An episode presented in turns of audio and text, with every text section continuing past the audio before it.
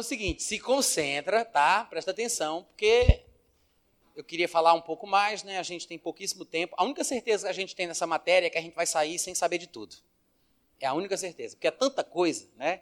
E a gente acaba ficando com mais vontade de aprender do que realmente é, conhecer tudo, porque são coisas demais. Mas isso é bom, porque desperta a curiosidade, mostra que tem coisas interessantes a serem estudadas, talvez até que a gente nunca nem ouviu falar, né? Dá um norte para a gente pesquisar, procurar livros e tal. Agora, o que eu quero falar nessa segunda aula de hoje à noite é, pelo menos, começar a falar sobre o arrebatamento.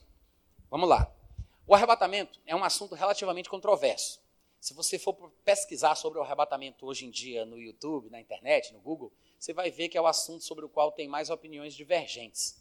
Né? Tem muita gente crendo de uma forma e de outra. Há quem diga que o arrebatamento é no meio da tribulação, ou 75% depois que a tribulação já tiver começado, ou depois da tribulação, e tem aqueles que creem, como eu, que o arrebatamento acontecerá antes do início da tribulação, que é a linha pré-tribulacionista, que é por isso que são chamados assim, né? Antes da tribulação, pré-tribulacionista. E tem um determinado pregador norte-americano chamado Andy Woods, que ele fala muito sobre escatologia, fala sobre arrebatamento, e eu gosto muito de ouvir o que ele diz. E ele conta uma história engraçada. Ele diz que quando ele era novinho convertido, que ele chegou na igreja, ele começou a se interessar por esse negócio de escatologia, os últimos dias, arrebatamento, anticristo, tribulação, e começou a estudar por conta própria, mas ficou com um pouco de dúvida. Naquela época nem tinha internet, né? Não tinha nada para ele poder pesquisar, só acesso a poucos livros, mas o que foi que ele fez? O que qualquer novo convertido faria. Chegou para o pastor dele e foi perguntar para o pastor o que é que ele tinha para dizer sobre isso. Ele queria saber o que era o certo. O arrebatamento é antes, é durante ou é depois da tribulação? Aí o pastor olhou assim para ele, olhou para os lados, chegou assim perto dele e disse assim: Ó, ore para que seja antes, mas se prepare caso seja depois. Ou seja, nem mel nem cabaça. Ele não disse foi nada. Por quê? E isso, o pregador Andy Woods, ele fala sobre isso para mostrar como às vezes os pastores não sabem o que dizer. Porque não existe uma é, convicção muito forte na grande maioria do povo sobre esse assunto. É engraçado, mas é uma realidade que eu acho que perdura até mesmo aos dias de hoje. Antigamente, quando eu ministrava sobre o arrebatamento pré-tribulacionista, eu costumava dizer, eu dizia que preferia que o povo se preparasse para a tribulação e fosse surpreendido pelo arrebatamento, do que se preparar para o arrebatamento e ser surpreendido pela tribulação. Hoje em dia, eu não digo mais isso, porque eu percebi que o pessoal pensou que eu estava dizendo que podia acontecer uma coisa ou outra. Então, para não confundir mais ninguém, eu não digo mais, eu só digo que eu dizia. Todo mundo entendeu? Não digo mais isso. Agora, Natan, você acredita que o arrebatamento vai ser antes da tribulação? Creio. Pode ser que eu esteja errado, né? Afinal de contas, há muitas formas de se pensar sobre vários pontos doutrinários da Bíblia. Por que, que eu é que tenho que estar certo? Não sei se eu estou certo. Tenho as minhas convicções, tenho as minhas interpretações bíblicas, falo sobre aquilo que eu creio com confiança, citando os textos que eu conheço, com a interpretação que Deus me deu ou que eu alcancei, né? Mas eu não posso garantir que está certo 100%, porque pode ser que o povo que discorda de mim é que esteja certo e eu é que esteja errado. Né? Vamos manter aí o diálogo aberto. Não quero impor isso sobre ninguém, mas eu tenho os meus argumentos, eu tenho as minhas convicções e eu quero compartilhar isso com vocês hoje. Amém, gente? Um dos ataques que nós, pré-tribulacionistas, sofremos por parte daqueles que discordam da nossa forma de interpretar, da nossa forma de ver o arrebatamento, é que eles dizem que os pré-tribulacionistas estão com medo de enfrentar a tribulação. Eles dizem que nós estamos é, querendo fugir do momento da manifestação da ira de Deus na terra, que é o momento da tribulação. Mas é claro, né, gente? É claro. Quem é o doido que quer passar pela tribulação? Quem é o doido que quer experimentar a ira de Deus? Um dos problemas do povo que me ouve falando isso, que não entende o que eu quero dizer, é porque eles acham que a tribulação é uma coisa e a ira de Deus é outra coisa. Como eu mostrei para vocês, existe inclusive um segmento muito específico chamado de pré-ira, ou arrebatamento dos três quartos, ou seja lá o que for, que eles acreditam que a ira de Deus. Eu falei sobre isso aqui na. na, na falei, né? Os pré-ira, eles acham que a ira de Deus só vai ser manifestada no momento que as taças da ira forem derramadas. Mas nós vimos, pelo que diz Apocalipse capítulo 6, a partir do versículo 12, que a ira de Deus, na verdade, ela já está sendo ali manifesta no sexto selo. E o livro de Apocalipse é uma sequência de três momentos. São sete selos, sete trombetas e sete taças, que são chamadas de taças da ira de Deus. Então alguns pensam que por causa disso a ira de Deus só se manifesta lá no fim. Não é verdade. Além disso, a ira de Deus, ela se manifesta através da ira dos homens, através da ira do anticristo e através da ira de Satanás. Outra coisa que alguns que não concordam com a nossa visão pré-tribulacionista não entendem bem, porque eles acham que os crentes podem enfrentar a ira dos homens, a ira do anticristo, a ira do diabo, mas não a ira de Deus, porque como sabem, Deus não nos destinou para a ira, ou seja, a ira de Deus a gente não vai experimentar, mas dos homens, de Satanás, do anticristo, do mundo, isso aí a gente vai experimentar sim, porque não tem problema nenhum. Só que, ainda que isso seja verdade, porque um cristão que vive numa sociedade hostil ao evangelho é como nadar contra a maré, né? Crer neste mundo onde Satanás é Deus é como nadar contra a maré. Então a gente enfrenta a contradição dos, pe dos pecadores. E um pioneiro na implantação do evangelho em uma sociedade hostil a ele, muitas vezes, além de ser perseguido, acaba sendo assassinado. Acontecia naquela época, acontece hoje em dia e vai continuar acontecendo assim. Mas isso não quer dizer, porque as pessoas são perseguidas e assassinadas ou decapitadas, que estas pessoas, estes pioneiros na implantação do evangelho, já estão na tribulação. Porque a tribulação é um período específico na história do homem na terra. É um período de sete anos que vai acontecer no final da história humana. É um tempo específico que não tem repetição. É um tempo de aflição e angústia, qual nunca houve na terra desde que Deus criou o mundo até aquele dia e nunca jamais haverá segundo as expressões da Bíblia, como o próprio Jesus falou. Então, a tribulação é um momento específico, não é porque a igreja foi perseguida no primeiro século, ou porque cristãos são perseguidos nas cidades ou países islâmicos do Oriente Médio, são decapitados, mortos e assassinados, que eles é, estão na tribulação. Uma coisa não tem nada a ver com a outra. Amém, gente? Agora, a tribulação é um período realmente de aflições, de angústias, e além dos poderes dos céus sendo abalados, as estrelas do céu caindo pela terra, o sol ficando preto, a lua vermelha como sangue, as ilhas sendo, sendo movidas dos seus lugares por grandes tsunamis e terremotos e tal. Além de tudo isso, tem o tal do anticristo, né? O anticristo ele vai ser um líder religioso, político e militar que vai agir mais precisamente contra o povo de Israel.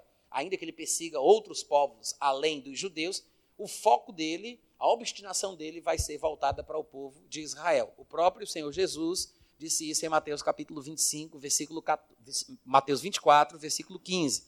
Ele disse: Quando, pois, vides o abominável da desolação no lugar santo, do qual falou o profeta Daniel, quem lê Daniel entenda, quem estiver na Judéia, fuja para os montes, quem estiver no Eirado, não desça para pegar isso, quem estiver. Então, ele falou que o abominável da desolação, o anticristo, vai estar no lugar santo, na terra santa, que é Judéia, que é Jerusalém, que é o templo. O próprio Paulo diz que ele vai entrar no templo e se assentar no trono do santuário como se fosse o próprio Deus. Então o anticristo vai invadir Jerusalém.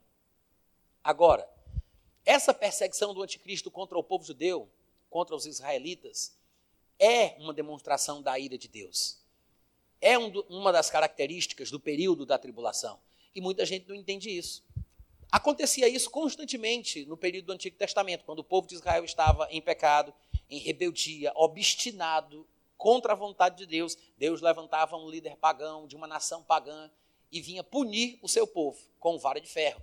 Aconteceu isso através do Império Assírio, através do Império Babilônico, através do Império Medo-Persa, através do Império Grego. Isso é uma coisa que sempre se repetiu. O anticristo e o seu reinado, as suas campanhas militares, serão mais uma vez uma repetição de, uma, de um juízo, de uma punição divina sobre o povo de Israel. Quantos estão me ouvindo? Então, é exatamente isso aí a, o, o, anticristo e o seu exército se manifestando contra o povo judeu é uma demonstração da ira de Deus. Às vezes a ira de Deus se manifesta através dos homens, de líderes, como vai acontecer através do anticristo, ou mesmo até através de Satanás. Eu sei que tem quem não lembre, mas lá em 1 Coríntios capítulo 5, Paulo ele falou uma coisa bem curiosa. Ele disse que sabia que na igreja de Corinto havia uma imoralidade tal que nem nos gentios se praticava. Ele disse que sabia de um homem que estava tendo relações sexuais com a mulher do pai dele. E ele disse: se vocês não tomaram providência para resolver o caso. Aí ele diz: embora eu esteja ausente, eu peço a vocês que, por favor, vocês se unam comigo no nome de Jesus, para que ele seja entregue a Satanás para a destruição da carne. Paulo disse: vamos entregá-lo a Satanás em nome de Jesus. Está escrito lá, depois vocês podem conferir, tá? Paulo diz que ele seja, em nome de Jesus, entregue a Satanás. Por que, que Paulo disse entregue a Satanás em nome de Jesus? Porque Paulo está querendo dizer que ele faria o que Cristo estava fazendo, o que Cristo faria. Como representante de Cristo, em nome de Cristo, né, tendo uma procuração de Jesus Cristo, ele dizia que o homem fosse entregue a Satanás. Como representante de Jesus, em nome de Jesus, ele entregava aquele homem a Satanás. E nós sabemos de outros dois que Paulo disse que entregou a Satanás em nome de Jesus para aprenderem a não mais blasfemarem. Era uma punição divina. Aquele homem que estava sendo entregue a Satanás para a destruição do, do corpo, da carne, a fim de que o espírito fosse salvo no dia de Cristo, veja que Paulo estava preocupado com a salvação dele. Não era para que ele fosse lançado no inferno, não era para que ele perdesse a salvação. Era uma morte física prematura. Entreguemos ele a Satanás para a destruição da carne, a fim de que o espírito seja salvo no dia de Cristo. É uma punição. Ele vai morrer mais cedo para não morrer mais tarde. A segunda morte a morte eterna, que é ser lançado dentro do lago de fogo que arde com enxofre. Amém, gente? Então, às vezes a ira de Deus, a punição de Deus, o julgamento divino, ele se manifesta mesmo por meio de Satanás. Paulo disse: "Vamos entregar ele a Satanás em nome de Jesus", né? Então, isso pode acontecer. Por falta da compreensão destas coisas, é que alguns não entendem que a tribulação, onde o anticristo estará atuando, será um momento de manifestação da ira ou do juízo divino. Nós, os que somos nascidos de novo, irmãos, não estamos mais debaixo da ira ou destinados à ira. Lá em João capítulo 3, versículo 36, está escrito: Quem crê no Filho tem a vida eterna. O que todavia se mantém rebelde contra o Filho não verá a vida. Pelo contrário, a ira de Deus sobre ele permanece. Quantos filhos de Deus estão aqui? Então, se você crê no Filho, se você é filho, você já não está mais debaixo da ira. Deus te abençoe, querido. Amém, gente? É bom saber, né, que não estamos mais debaixo da ira. É por isso que é interessante lembrar daquilo que apareceu lá em Mateus, capítulo 3, versículo 7. Aquele episódio em que João Batista vê que alguns, se eu não me engano, fariseus, alguns religiosos judeus estão vindo para ser batizados no seu batismo, que era o batismo de arrependimento para remissão de pecados, e ele se dirige a eles e diz: Raça de víboras, quem vos induziu a fugir da ira vindoura? Ou seja, provavelmente esta ira vindoura era destinada a esse tipo de gente, né? religiosos, ainda que judeus, ainda que pertencentes ao povo de Deus. Mesmo assim, eles iam ali para o batismo de João, mas não era um arrependimento verdadeiro. E a ira de Deus ia se manifestar justamente para esse tipo de gente. E aí João fala isso: quem vos induziu a fugir da ira vindoura? Em outras palavras, quem se arrepende, quem entra no corpo de Cristo, quem se batiza, quem é salvo, foge da ira vindoura. Amém, gente? E a razão pela qual ele chama esta ira de vindoura, essa expressão que aparece em diversos lugares da Bíblia, ira vindoura, é uma expressão que diz respeito a um momento específico em que a ira de Deus há de ser manifesta em que ela há de ser revelada.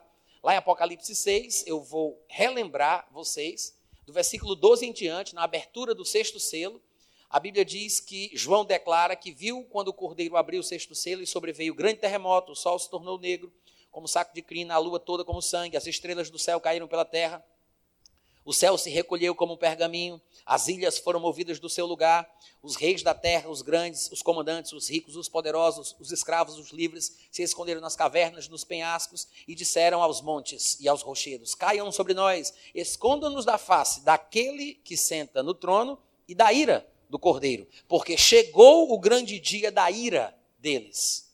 E quem é que pode aguentar um negócio desse, né? E quem é que há de suster-se? Quem é que pode aguentar um negócio desse? Então, é a ira de Deus sendo manifesta no sexto selo. Só que isso aqui vai acontecer no momento específico da tribulação, segundo Deus estabeleceu de forma prévia. Há um momento específico para que a ira de Deus se manifeste no mundo. É por isso que a Bíblia chama de ira vindoura. Nós escapamos da ira vindoura. Se formos a geração do fim, como igreja de Cristo, não é possível que nós estejamos destinados a experimentar a ira de Deus. Vocês estão entendendo? É por isso que nós temos passagens como 1 Tessalonicenses capítulo 1, versículo 9 e 10. Não sei, acho que li esse texto aqui para vocês. À medida que eu estiver lendo, vocês vão lembrar. Mas lá ele fala que nós nos convertermos, nós nos convertemos a Deus para servirmos o Deus vivo e verdadeiro e para aguardarmos dos céus o seu filho, a quem ele ressuscitou dentre os mortos, que é Jesus, que nos livra da ira vindoura. Amém, gente? Então, nós, eu, eu li esse versículo, não li? Que nós nos convertemos a Deus para servirmos o Deus vivo e verdadeiro e para esperar do céu Jesus voltar? Eu acho que no primeiro dia nós lemos aqui. Então, Paulo está dizendo o seguinte: nós nos convertemos a Deus para servirmos o Deus vivo e verdadeiro e para esperar Jesus voltar. E o que nos interessa para a aula de hoje à noite é o fato dele dizer o seguinte: que nos livra da ira vindoura. Nos convertemos para servir a Deus e para esperar Jesus voltar, o qual nos livra da ira vindoura. Ora, gente, se nós somos crentes para servir a Deus e esperar Jesus voltar, o qual nos livra da ira vindoura, é porque esse meu encontro com Cristo tem que ser antes do, da manifestação da ira. Porque se cronologicamente falando, na sequência dos acontecimentos na linha do tempo, se a ira se manifesta antes do meu encontro com o Senhor Jesus, então esperar Jesus não me livra da ira, porque eu vou passar primeiro pela ira para que depois eu possa me encontrar com ele.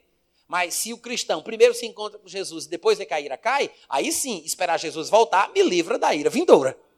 Porque para o cristão, para o cristão, o encontro com o Senhor Jesus, na ocasião do arrebatamento, é o livramento da ira vindoura. Amém? Então, a tribulação é o período da manifestação desta ira. No final da tribulação, Jesus há de voltar com seus santos, ou seja, os mortos em Cristo voltarão com ele e os vivos em Cristo que tiverem sido arrebatados. Todos voltarão com Jesus Cristo. Tá bom, gente? Todo mundo entendeu? Tá. Acabamos de citar 1 Tessalonicenses 1, 9 e 10, que diz que nós esperamos Jesus voltar, que nos livra da ira vindoura. Mas tem outra passagem em 1 Tessalonicenses, capítulo 5, eu acho que esse texto a gente não leu. Se vocês quiserem abrir para acompanhar, podem, se não, presta atenção, tá? Mas em 1 Tessalonicenses, capítulo 5, do versículo 9 ao versículo 11, Paulo diz assim: Deus não nos destinou para a ira, mas para alcançar a salvação mediante nosso Senhor Jesus Cristo, que morreu por nós para que, quer vivemos, quer durmamos, vivamos em união com Ele. Consolai-vos, pois, uns aos outros e edificai-vos reciprocamente, como também estáis fazendo. Mas agora ele fala uma coisa que eu quero chamar a atenção de vocês. No versículo 11 ele diz: Consolai-vos. Isso aqui tem uma relevância. Ele diz: Deus não nos destinou para a ira. Aí depois ele fala algumas coisas e acrescenta: Consolai-vos, pois, uns aos outros e edificai-vos. Deus não nos destinou para a ira, consolai-vos, pois, uns aos outros. Depois, em 1 Tessalonicenses capítulo 4, aliás, depois não, né? Anteriormente, no capítulo 4, para quem está com a Bíblia aberta em Tessalonicenses, você pode conferir, do versículo 16 ao 18, ele vai dizer assim: Porquanto o Senhor mesmo, dada a sua palavra de ordem, ouvida a voz do arcanjo, e ressoada a trombeta de Deus, descerá dos céus, e os mortos em Cristo ressuscitarão primeiro. Depois nós, os vivos em Cristo, os que ficarmos, seremos arrebatados juntamente com eles entre nuvens para o encontro do Senhor nos ares, e assim estaremos para sempre com o Senhor. E no versículo 18, ele diz: Consolai-vos, pois, uns aos outros com estas palavras. Olha que coisa interessante. 1 Tessalonicenses 4 é um dos textos de Paulo que fala especificamente sobre o arrebatamento, como a gente acabou de ver aqui, né? Seremos arrebatados juntamente com os mortos em Cristo, como está no versículo 17. E depois ele acrescenta no versículo 18: Consolai-vos, pois, uns aos outros com estas palavras. E lá em 1 Tessalonicenses 5, no versículo, do versículo 9 ao 11, quando ele disse que Deus não nos destinou para a ira, ele também disse, no versículo 11: Consolai-vos, pois, uns aos outros. Deus não nos destinou para a ira, consolai-vos, pois, uns aos outros. Depois ele diz: seremos arrebatados, consolai-vos, pois, uns aos outros. Para para pensar juntamente comigo. Se o período da tribulação é o período em que vai ter aflição como nunca houve no mundo, desde que a nação até aquele dia e nunca jamais haverá. É o período em que o anticristo vai estar solto na terra, né? correndo atrás de todo mundo, matando, decapitando, fazendo o que vai fazer. Isso vai ser o pior período que se poderia viver na terra. E a Bíblia diz que nós seremos arrebatados. E no final, Paulo diz: Consolai-vos, pois, uns aos outros. Depois ele fala, lá no outro texto de Tessalonicenses, do capítulo 5, que Deus não nos destinou para a ira. Consolai-vos, pois, uns aos outros. Como é que a igreja poderia estar destinada a passar pela tribulação, que é o pior período da história do mundo que se poderia imaginar? Se nas duas passagens que ele fala coisas relacionadas à tribulação, ele diz: Consolai-vos, pois, uns aos outros. Provavelmente, na cabeça de Paulo, o arrebatamento tem que acontecer antes do período da tribulação, que é o período da manifestação da ira de Deus, para que ele possa dizer: Consolai-vos uns aos outros. Porque como é que ele poderia pensar que a igreja passaria pela tribulação, experimentaria a manifestação da ira de Deus, e ele ia, ia falar desse jeito e, dizia, e, e dizer: Consolai-vos, pois, uns aos outros com estas palavras? Não faz sentido. Não faz sentido. É, porque ele, ele estaria deixando implícito o seguinte: bom, gente, como vocês sabem, a igreja vai passar pela tribulação, a tribulação vai ser aquele momento de aflição como nunca houve no mundo até hoje, nunca jamais haverá. É o momento da manifestação da ira de Deus. Satanás vai estar solto aí no meio do mundo, o anticristo vai estar correndo atrás do povo, decapita, não decapita, decapita, não decapita, a hora não decapita. Se vocês ficarem vivos e escaparem, consolai-vos uns aos outros com estas palavras. Não faz sentido. Quantos entenderam? Não faz sentido ele dizer consolai-vos, pois, uns aos outros, falando do nosso encontro com o Senhor Jesus, dizendo que Deus não nos destinou para a ira, se antes de tudo isso vai ter a tribulação que a igreja vai ter que experimentar. Como é que eu vou me consolar sabendo que eu vou passar primeiro pela tribulação antes de me encontrar com Jesus? Não, não é compatível. Paulo terminar os dois textos de 1 Tessalonicenses 4, 16 a 18 e 1 Tessalonicenses 5, 9 a 11, dizendo: Consolai-vos, pois, uns aos outros. Quantos entenderam o que eu falei? Deve estar implícito aqui no texto que o arrebatamento, o encontro com o Senhor para a igreja é antes da tribulação. Então, o arrebatamento ele tem que acontecer antes da tribulação. Outra coisa que muita gente boa não entende, mas não entende mesmo, é que o arrebatamento é um ensinamento de Paulo, neotestamentário, do Novo Testamento. O arrebatamento é uma doutrina que aparece apenas no Novo Testamento. Eu sei que alguém pode procurar figuras do Antigo Testamento para o que vai acontecer com a igreja, né, essa trasladação do corpo de Cristo da terra para o céu. Podemos procurar figuras e exemplos do Antigo Testamento, mas doutrinariamente falando, é uma doutrina que só é explicitada, falada de forma clara e direta no Novo Testamento. E quem fala sobre isso é só o apóstolo Paulo. Vamos encontrar algumas declarações enigmáticas de forma figurativa, através de comparações nos evangelhos que apontam para o arrebatamento, mas de forma clara, objetiva, somente Paulo é quem faz, tá? Então, o arrebatamento é um ensinamento neotestamentário, é uma doutrina exclusiva do Novo Testamento que é apresentada à igreja por meio de Paulo. Isso é uma coisa tão importante, porque sem compreender isso, muita gente fica perdido no arrebatamento, porque não consegue perceber que somente nos textos de Paulo é que você pode ter convicção do que significa o arrebatamento, tá? Paulo ele escreveu dois textos específicos sobre o arrebatamento. 1 Coríntios capítulo 1 Tessalonicenses capítulo 4 e 1 Coríntios capítulo 15. Nos dois textos, de 1 Tessalonicenses 4 e em 1 Coríntios 15, presta atenção, ele vai usar expressões que mostram a característica, a, a natureza da revelação do arrebatamento. De onde veio o arrebatamento para Paulo? Para ele ter inserido isso nos seus ensinamentos. As expressões que ele usa em 1 Tessalonicenses 4 e em 1 Coríntios 15 nos mostram a natureza desse seu conhecimento sobre o arrebatamento. Em 1 Tessalonicenses 4,15, ele diz: Vos declaramos por palavra do Senhor. É essa expressão que, a princípio, eu quero que vocês decorem, tá? Ainda vos declaramos por palavra do Senhor. É a primeira expressão interessante. E em 1 Coríntios capítulo 15, versículo 51, ao falar também do arrebatamento, Paulo diz: Eis que vos digo um mistério. Essa é a expressão. Eu vos digo um mistério. Nem todos dormiremos, mas transformados seremos todos. Ele está explicando aqui uma coisa que ele chama de mistério, porque é novidade para o povo. Não é um texto, não há nenhum texto no Antigo Testamento que fale sobre isso. Como não há um texto nos profetas do Antigo Testamento que fale sobre esta transformação do corpo no momento do arrebatamento, ele chama de mistério. Se fosse uma informação que fosse de domínio público, que o povo pudesse conhecer pela leitura da Bíblia, ele não chamaria de mistério. Ele diria, como disse o profeta Isaías, como está escrito no texto de Daniel, como, como está nas Escrituras. Não, ele diz, é um mistério. Por que é um mistério? Porque ninguém conhecia a informação que ele vai compartilhar. Então, Paulo está trazendo à luz, está revelando uma coisa que ele sabe que é mistério, porque ninguém tem conhecimento do que ele está falando. E ele está falando sobre o arrebatamento.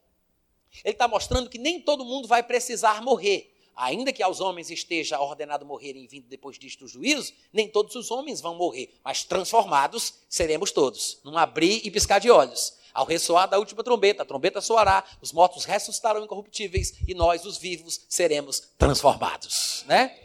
Esse é o mistério. Paulo está falando sobre o arrebatamento.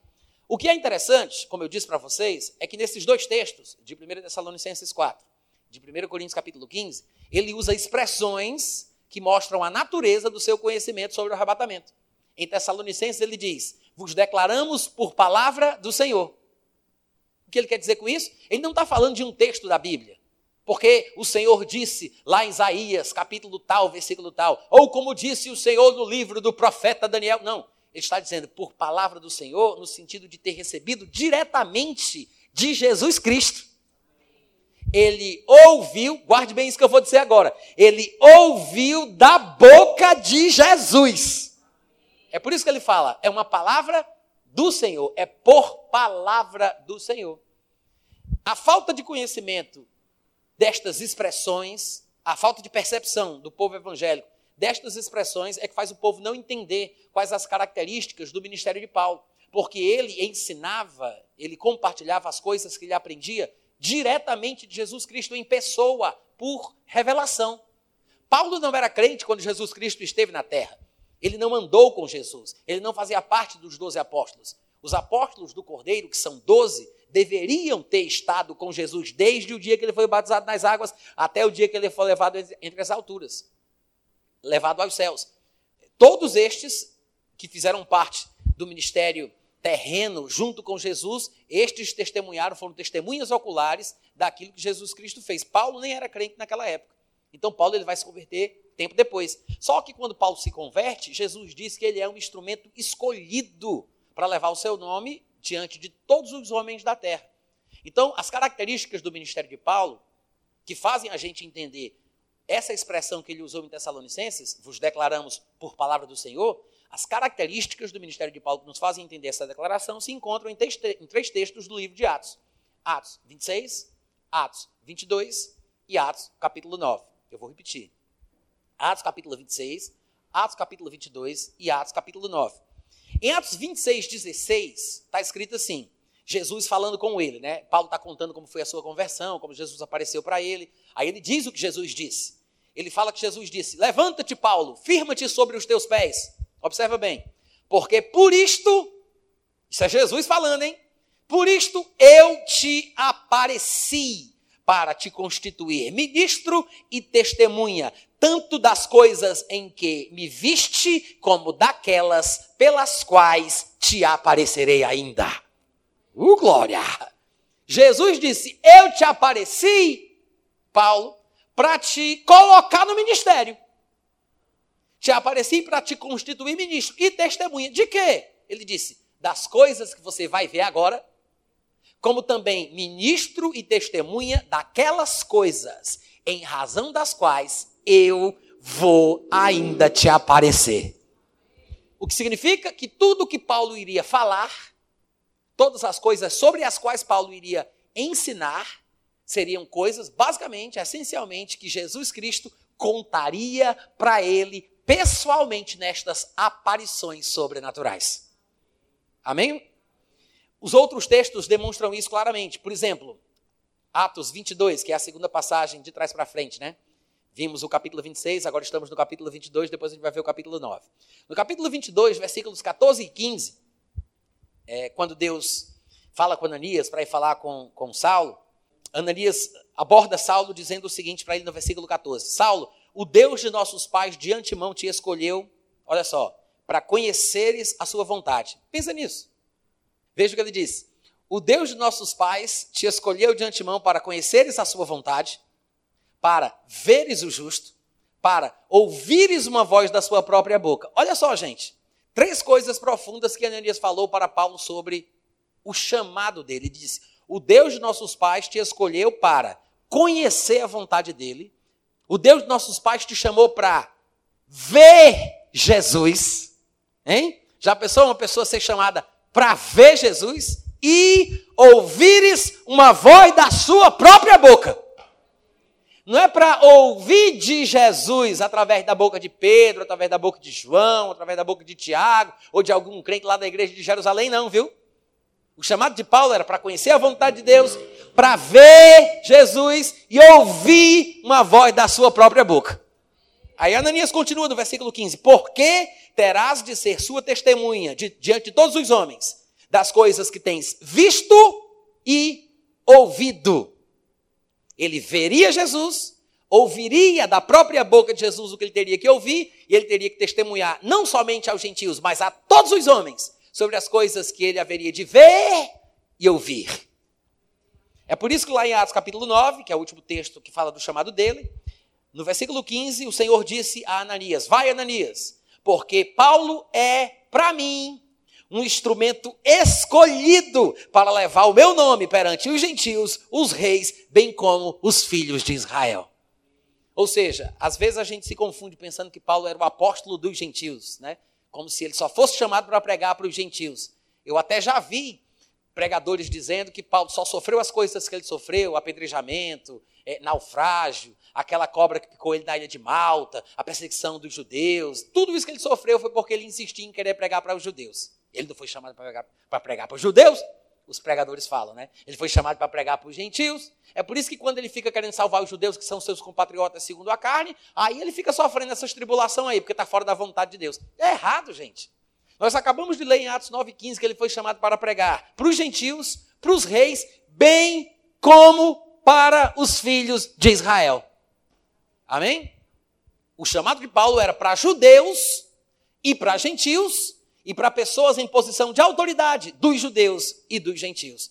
É por isso que Paulo é escolhido por Deus para escrever dois terços do, do Novo Testamento. Não é à toa que Paulo se torna tão relevante na formação da doutrina cristã. Não é à toa que a maioria dos textos mais importantes estão nas epístolas, nas cartas de Paulo. Até Pedro lia o que Paulo escrevia. Pedro diz isso lá em 2 Pedro, no capítulo 3, a partir do versículo 15, ele diz: E tem de por salvação a longanimidade de nosso Senhor Jesus Cristo, como igualmente o nosso amado irmão Paulo vos escreveu, segundo a sabedoria que lhe fora dada. Ao falar acerca destes assuntos, como de fato ele costuma fazer, em todas as suas epístolas. Isso é Pedro falando de Paulo. E diz: Paulo fala em todas as suas epístolas, isso aqui que eu estou dizendo. Agora, os ignorantes e os instáveis deturpam, como também deturpam as demais escrituras para a própria destruição deles. Pedro diz que o que Paulo escreve é a palavra de Deus. Hoje a gente considera assim, porque está na nossa Bíblia, mas na época que Pedro disse isso, não existia o Novo Testamento. Pedro, por acaso, tinha as epístolas, as cartas de Paulo, e considerava-as iguais à Torá, a Bíblia do judeu, a Bíblia, o Antigo Testamento, a Bíblia daquela época. Ele disse: os ignorantes e os instáveis deturpam as coisas que Paulo escreve, como também fazem com as demais escrituras. Porque para Pedro, a palavra de Paulo é a palavra de Deus. E o que é interessante é que Pedro era crente antes de Paulo. É que Pedro andou com Jesus e Paulo não andou. Pedro estava com Jesus desde o começo do seu ministério e Paulo perseguiu a igreja. Mas Pedro tinha a humildade para dizer: Paulo escreve segundo a sabedoria que lhe fora dada. Olha que coisa linda, né? Pedro reconhecer em Paulo uma coisa divina, uma sabedoria divina. Isso não é dele, isso foi dado. Não é ele que desenvolveu, não é ele que construiu, não é dele, foi dada. Sabedoria que lhe fora dada. Amém, gente? Agora, o que é curioso é Pedro dizer: Tende por salvação a longanimidade do nosso Senhor Jesus Cristo, como igualmente nos escreveu o nosso amado irmão Paulo, vos escreveu o nosso amado irmão Paulo segundo ele costuma fazer. Aí ele diz, em todas as suas epístolas. Como é que Pedro sabe o que é que Paulo escreveu em todas as suas epístolas? Ele nunca escreveu para Pedro, ele escreveu para Timóteo, ele escreveu para Tito, ele escreveu para Filemão, escreveu para os Coríntios, escreveu para os Efésios, escreveu para os Colossenses, para os Laodicenses. No final de Colossenses ele diz que ele escreveu para os Laodicenses, não temos a carta, mas ele escreveu. Mas para Pedro, ele nunca escreveu. Como é que Pedro vem e diz, eu sei o que ele fala em todas as suas epístolas? Gente, Pedro que não precisava sabia, nós que precisamos não sabemos. Alô? Pedro que não precisava, sabia tudo que Paulo falava nas suas epístolas, a gente que precisa não sabe o que ele falou em todas as suas epístolas. Agora, sabe por que, que Pedro sabia o que estava escrito em todas as epístolas de Paulo? Porque o homem era fã. Lia tudo o que Paulo escrevia. Porque Pedro reconhecia que Paulo tinha uma sabedoria que lhe fora dada, que tinha que ser estudada, porque aquilo só podia ser de Deus. Pedro, Pedro reconhecia as coisas de Paulo de uma forma sobrenatural. Gente, é por isso que Paulo foi escolhido por Deus para escrever quase todo o Novo Testamento, a maioria dos livros do Novo Testamento. Tudo que Paulo falava, ele falava por revelação. É por isso que os textos dele são tão importantes. Até sobre a ceia, até sobre a ceia, Paulo escreveu. E Paulo nem estava lá, né? Na noite que ele foi traído, que ele tomou o pão, que ele deu graças, que ele disse fazer isto em memória de mim. Paulo não estava lá. Mas qual é o texto que a gente usa quando vai celebrar a ceia nas nossas igrejas? Qual é o texto? Não é 1 Coríntios capítulo 11? Vamos lá, gente, é ou não é? A gente não vai para o evangelho de João. João estava lá, mas a gente não vai para o evangelho de João. A gente não pega os evangelhos, a gente vai para o texto de Paulo. Por quê? Porque Paulo é o único que explica com mais clareza o significado daquela ceia. É por isso que nós olhamos o texto de Paulo. E como se não bastasse, a razão disso, dessa precisão nos comentários de Paulo sobre o significado da ceia, ele revela no versículo 23 de 1 Coríntios capítulo 11. Ele diz: "Porque eu recebi do Senhor o que também vos entreguei, que na noite que ele foi traído, como é que Paulo sabe? O que foi que aconteceu na noite que Jesus foi traído. Como é que Paulo sabe? Jesus contou para ele. Ele disse: Eu recebi, foi do Senhor, meu irmão. Não foi isso que a gente leu em Atos 26, 16? Jesus apareceu a Paulo e disse: Firma-te direito sobre os teus pés, porque por isto te apareci, para te constituir ministro e testemunha, tanto das coisas em que me viste, como daquelas pelas quais te aparecerei ainda. Uh, glória! Ou seja, numa das aparições, Jesus Cristo aparece a Paulo e diz: Está pronto para a lição de hoje? Pega o teu tablet Android, anota aí. Lição do dia: Santa Ceia. Depois Jesus aparece de novo e diz: Está pronto para a lição de hoje? Anota aí. Lição de hoje: Arrebatamento. É por isso que ele disse: Vos declaramos por palavra do Senhor. O que é que ele quer dizer com isso, gente?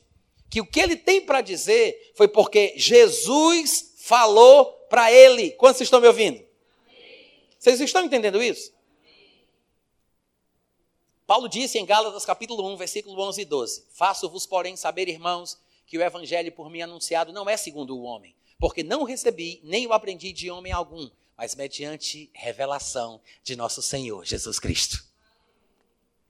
O evangelho que Paulo ensinava, ele não recebeu de João, de Pedro, de Tiago, não era de homem nenhum, era de revelação direta de Jesus. Então, quando Jesus contava para ele, quando Jesus explicava para ele, quando Jesus revelava para ele, ele compartilhava com o povo. E quando Jesus não falava nada sobre um determinado assunto, por, por exemplo, né? E, e Paulo precisasse tratar sobre aquilo. Bom, em várias ocasiões Paulo se expressou dizendo isso. Por exemplo, Lá em 1 Coríntios capítulo 7, no versículo 25, quando ele está falando sobre relacionamento conjugal, sobre namoro, sexo antes do casamento, masturbação, divórcio, novo casamento, que é só sobre isso que ele fala no capítulo 7 de 1 Coríntios, ele diz assim: com respeito àqueles que são virgens, nas nossas Bíblias em português fala das virgens como se o texto estivesse falando de mulheres, mas é uma má tradução. O texto está falando sobre pessoas virgens, homens e mulheres, tá? Não temos tempo agora para falar sobre isso, mas o texto diz: com respeito aos virgens, às pessoas virgens, não tem o mandamento do Senhor. O que é que ele quer dizer com isso? Ele quer dizer que Jesus não tratou sobre esse assunto com ele. Jesus, nas aparições, nunca disse: Eu quero falar com você sobre os que são virgens e que nunca casaram. Não aconteceu, não rolou. Jesus não falou com ele sobre os virgens. Aí ele vai tocar nesse assunto, aí diz: Ah, mas já que Jesus não falou, não vou falar? Não, ele disse: Olha, eu não tenho uma palavra do Senhor, eu não tenho uma ordem do Senhor, eu não tenho um mandamento do Senhor, mas Olha o que ele diz. Eu vou dar a minha opinião como uma pessoa que recebeu do Senhor a misericórdia para ser fiel em tudo aquilo que diz. Oh, coisa linda! Aí sim. Isso quer dizer, ele podia não ter uma palavra específica da parte de Deus. Jesus podia não ter falado com ele claramente, especificamente sobre aquele assunto. Mas ele disse: Eu vou dar a minha opinião como alguém que alcançou a misericórdia do Senhor para ser fiel. Amém, gente? Muita gente não entende quando Paulo diz isso, né? Não tem o mandamento do Senhor. Ou quando ele diz aqui, mesmo no capítulo 7 de 1 Coríntios, um pouquinho antes, quando ele fala, é, com respeito àqueles que são casados, diz o Senhor. Aí ele fala depois, com respeito aos, que, aos demais, digo eu, não, Senhor. O pessoal pensa que Paulo está dando a opinião dele como se fosse irrelevante, pudesse ser descartada, que não é uma coisa do Senhor. Não, ele está apenas dizendo que Jesus não falou aquilo. Jesus não apareceu para ele e falou aquilo. Quem está dizendo é ele, não foi o Senhor que diz. Mas o que Paulo fala é sempre baseado numa opinião inspirada pelo Espírito Santo. Em 1 Coríntios 7 mesmo, um pouquinho mais para frente, no versículo 40, ele vai usar de novo a mesma expressão. Ele diz: Todavia a viúva será mais feliz se permanecer assim, viúva, segundo a minha opinião. E eu acho que eu também tenho o Espírito Santo. Ou seja, Paulo está dizendo que a opinião que ele dá a respeito da viúva ser mais feliz se continuar viúva, ele diz é uma opinião baseada na inspiração do Espírito Santo. Não é um mandamento do Senhor. Jesus não falou com ele sobre isso. Ele está apenas compartilhando o seu ponto de vista. Mas é um ponto de vista ungido. Amém, gente? Então, é, Paulo falava por revelação, ou seja, Jesus aparecia para ele, para que fique bem claro que quando eu digo que aquilo que Paulo ensinava era por revelação, não é como os pregadores de hoje em dia fazem, não, eu tenho uma revelação para compartilhar com vocês. Não é isso. É Jesus que aparecia mesmo, assim, na lata. Aparecia para Paulo assim, pá! Na frente dele assim. Aí falava para ele as coisas e ele depois reproduzia. Quando Jesus não tocava no assunto, ele dava a sua opinião. Mas tudo o que ele ensinava era com base naquilo que Jesus havia falado para ele. Então, é por isso que eu fiz questão de mostrar as características do chamado de Paulo e mostrar que os seus ensinamentos se baseavam naquilo que Jesus falava para ele nessas aparições intermitentes, porque as duas expressões que aparecem quando ele fala do arrebatamento revelam isso. 1 Tessalonicenses 4, 1 Coríntios 15, ele diz: Vos declaramos por palavra do Senhor. É por isso que o arrebatamento é uma coisa que só Paulo fala, porque Jesus falou para ele. Essa é a característica do ministério de Paulo. Ele foi chamado para conhecer a vontade de Deus, para ver Jesus e ouvir uma voz da própria boca dele. Aí Jesus falou para ele: Vos declaramos por palavra do Senhor, quando ele vai falar sobre o arrebatamento. E lá em Coríntios, 1 Coríntios 15, quando ele vai falar do arrebatamento, ele diz que é um mistério. Por quê? Porque é uma revelação pessoal, particular, que Jesus deu para ele. Quantos estão entendendo? Não entender isso, gente, não entender isso é um erro que muitos pós-tribulacionistas cometem por não compreenderem que o arrebatamento, em primeiro lugar, é uma revelação neotestamentária, é uma doutrina que se faz presente de forma clara, inequívoca no Novo Testamento. E Paulo é quem trata sobre ela de forma direta e pessoal, por causa das revelações que Jesus deu para ele. O arrebatamento é uma revelação de Jesus a Paulo. Quantos entenderam? Outra coisa importante que eu tenho que compartilhar com vocês é que a palavra arrebatamento não é um termo técnico, tá? Arrebatamento não é um termo técnico para se referir a este evento em que a igreja será tirada da terra e levada ao céu. A palavra arrebatar, arrebatamento, é uma palavra que tem um significado no nosso idioma português. E a palavra grega que foi usada na Bíblia, no texto original, que é o que mais nos interessa, é a palavra harpatso, de onde vem a nossa palavra arpão. Ar, harpatso, harpazo, é de onde vem a palavra arpão, tá? A palavra arpão é uma espécie de anzol que é colocada na ponta de uma lança que é usada mais comumente na pescaria, para tirar o peixe da água. Harpatso, que significa arrebatar, tá? Traduzindo, harpatso significa arrebatar. Em português, eu estou traduzindo, significa arrebatar tem um significado na nossa língua também.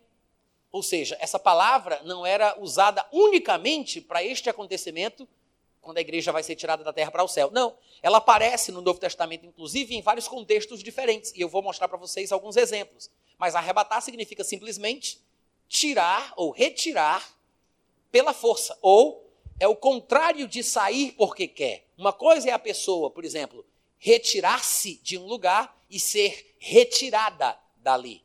Ou uma coisa ser arrebatada, por exemplo, eu, ela poderia me dar a sua caneta, ou eu poderia retirar a caneta da sua mão. Se ela me der a caneta, a caneta não foi arrebatada. Mas se eu tirar a caneta da mão dela, eu arrebatei a caneta das suas mãos. Quantos entenderam a diferença? Esse é o significado da palavra arrebatar ou da palavra grega arpazo, tá? Significa exatamente isso aí. É o contrário de se retirar. Significa ser retirado. Essa palavra aparece em 1 Tessalonicenses capítulo 4, versículo 17, quando Paulo diz que nós, os vivos, os que ficarmos, seremos arrebatados. É a palavra harpazo. Ele diz, seremos arrebatados. Só que, por aparecer aqui, algumas pessoas poderiam pensar que esta palavra é uma palavra especial, né? Que significa tecnicamente isto que a gente chama de arrebatamento, que é uma coisa gloriosa que vai acontecer num determinado tempo. Mas essa palavra não é a única palavra que Paulo usava para falar sobre o arrebatamento. É importante que vocês entendam isso, daqui a pouco vai ficar mais claro, quer dizer, daqui a pouco nem sei, talvez amanhã vai ficar mais claro, né? Mas o fato é que essa não é uma palavra, um termo técnico. Toda vida que Paulo for falar do arrebatamento, ele vai ter que usar essa palavra harpazo. Não. Não é assim que nós devemos interpretar as escrituras. Eu quero dar um exemplo para vocês, mostrando onde, em outros lugares da Bíblia, a palavra harpazo, que aqui em 1 Tessalonicenses 4,17 foi traduzida como arrebatados, né? que está relacionada ao conceito de arrebatamento. Eu quero mostrar para vocês outros textos no Novo Testamento onde a mesma palavra aparece. Olha só. Em Atos, capítulo 23, versículo 10, se vocês quiserem anotar, pode. Se não quiser, não tem problema, tá? Vou ler mesmo assim. Em Atos 23, 10 está escrito assim: Tomando o vulto a Celeuma, temendo o comandante romano que fosse Paulo despedaçado pelos judeus revoltados, mandou descer a guarda para que o retirassem dali e o levassem para a fortaleza. Se você tiver uma Bíblia aí digital no seu celular, no seu tablet, e essa Bíblia tiver um dicionário das palavras gregas, hebraicas e aramaicas, as palavras originais do Novo e do Antigo Testamento, se você tocar em cima da palavra retirassem, que é como foi traduzido aqui na minha versão revista e atualizada de João Ferreira de Almeida, se você tocar em cima dessa palavrinha aí, você vai ver que a palavra grega é a palavra harpazo, que lá em Tessalonicenses foi traduzida como arrebatamento. Mas aqui foi traduzida como retirassem. A guarda iria retirar Paulo dali, ou seja, iria arrebatar Paulo. Poderia ser traduzido como arrebatar, mas por alguma razão, na versão que eu estou lendo, o pessoal escolheu a palavra retirar. Desde que o sentido fique claro, desde que dê para entender o que significa, não tem problema nenhum. A palavra está transmitindo a mesma mensagem. Quantos entenderam? Mas é interessante o estudioso da Bíblia compreender que esta é a mesma palavra para arrebatamento. Para mostrar que não é um termo técnico especial que se refere a uma única coisa na Bíblia. Amém, gente? E que Paulo não deveria só usar essa palavra para falar de arrebatamento. Em outros lugares, como a gente vai ver, por exemplo, lá em 2, em 2 Tessalonicenses capítulo 2, versículo 3, ele vai usar uma outra palavra que não é a palavra harpazo. O importante não é a palavra em si, mas é o que a palavra que ele seleciona na ocasião transmite. Se der a ideia desta retirada, está valendo. O importante é que a gente entenda isso, tá? Outro texto onde a palavra harpazo aparece no Novo Testamento é João capítulo 6, versículo 15. Lá está escrito o seguinte: Jesus, sabendo, pois, que estavam para vir com o intuito de arrebatá-lo, aqui traduziram por arrebatar, né? Mas poderia ser qualquer outra coisa, o levarem à força, uma versão mais interpretativa poderia usar termos mais modernos. O fato é que é a palavra harpazo no grego. Estavam vindo para arrebatá-lo, para o proclamarem rei, Jesus retirou-se novamente sozinho para o monte, porque Jesus não queria que isso acontecesse. Para Jesus, em seu ministério, ser arrebatado para ser proclamado rei era uma coisa ruim. Então veja que arrebatar não é sinônimo de coisa boa, pode ser uma coisa ruim. Tanto é que lá em João capítulo 10, versículo 12, a palavra arrebatar, harpazo, ela é usada no sentido negativo. Está escrito: o mercenário, que não é pastor, a quem não pertencem as ovelhas, ver vir o lobo, abandona as ovelhas e foge. Então o lobo as arrebata e dispersa. A palavra que foi traduzida por arrebata é qual? Vou colocar na prova, hein? Harpazo. Vocês conseguem dizer? Não é rapado, não, viu, gente? Har, harpazo harpazo, né? Ou arpazo. É mais ou menos isso aí. Da onde vem a nossa palavra arpão? O fato é que nós vimos aqui vários lugares onde a palavra harpazo, que é traduzida por arrebatamento em Tessalonicenses 4, vários lugares onde a palavra aparece, mostrando que essa palavra não é um termo técnico, que toda vida que for falar do arrebatamento ela tem que aparecer. Quantos compreenderam isso? Tudo bem, ela aparece em momentos em que um arrebatamento sobrenatural acontece, aparece também, que é bem parecido com o que vai acontecer na igreja antes do começo da tribulação, tá? Mas nós acabamos de provar que ela não é usada somente em contextos assim. Depois você pode conferir em casa as passagens que eu citei, procurar um Novo Testamento grego, um dicionário, e você vai ver que é verdade. Mas ela também aparece em momentos de é, arrebatamento sobrenatural. Por exemplo, lá em 1 Tessalonicenses 4,17 a gente já leu, mas também em Atos capítulo 8, versículo 39, fala de Filipe, que estava evangelizando aquele eunuco, e quando saíram da água, o Espírito do Senhor arrebatou Filipe. Não vendo mais o eunuco, e este foi seguindo o seu caminho cheio de júbilo. Ou seja, Filipe foi arrebatado, e a mesma palavra, mais ou menos como talvez vá acontecer no dia do arrebatamento da igreja. Mas essa palavra não é um termo técnico que se refere somente a acontecimentos sobrenaturais dessa natureza. Aparece também, mas ela pode ser usada em vários outros contextos, desde que a mesma mensagem, o mesmo sentido, seja empregado. Quantos entenderam? Outros textos de acontecimentos sobrenaturais onde a palavra aparece é quando Paulo fala sobre si mesmo, conforme acreditam os teólogos. Ele diz em 2 Coríntios capítulo 12, versículo 2 e 4: Conheço um homem em Cristo que há 14 anos foi arrebatado ao terceiro céu. Arrebatado aqui é harpazo. Ele diz que este homem foi arrebatado ao paraíso e ouviu palavras inefáveis, as quais ao homem não é lícito referir. E Apocalipse capítulo 12, versículo 5, naquela visão de João, ele diz que viu uma mulher vestida do sol, com a, a, lua debaixo dos pés, com as estrelas numa coroa da cabeça, e ele diz que essa mulher ia dar à luz a um filho varão, que há de reger todas as nações com cetro de ferro, falando de Jesus Cristo. A mulher que é vestida de sol, que tem estrelas na cabeça, na coroa, e está sobre, os, sobre a lua, é Israel. Essa é a mesma visão que José teve quando sonhou com seu pai, a sua mãe e os seus irmãos. Era o sol, a lua e as estrelas. Então, Israel gerou Jesus e Jesus foi elevado ou levado aos céus, né? Como a gente sabe. E aqui ele está dizendo que este filho foi arrebatado para Deus até ao seu trono. É a mesma palavra harpazo. Nós temos passagens que falam de acontecimentos sobrenaturais usando a palavra harpazo, mas ela não é uma coisa que significa simplesmente ser trasladado da terra para o céu ou sumir de um canto para outro. Não significa só isso. É o contrário de se retirar, é ser retirado. É basicamente isso. Mas ela pode ser uma coisa sobrenatural, como a gente acabou de ver, e pode ser uma coisa natural, como os guardas que retirariam Paulo para que não fosse despedaçado pela multidão enfurecida dos judeus. Pode ser uma coisa sobrenatural e pode ser natural. Pode ser uma coisa boa, mas pode ser uma coisa ruim, como o lobo que arrebata as ovelhas e as dispersa. Tá? Todo mundo entendeu? Então tá. Durma com essa bronca, porque eu só vou explicar o resto amanhã. Vão em paz, amanhã a gente se vê, em nome de Jesus.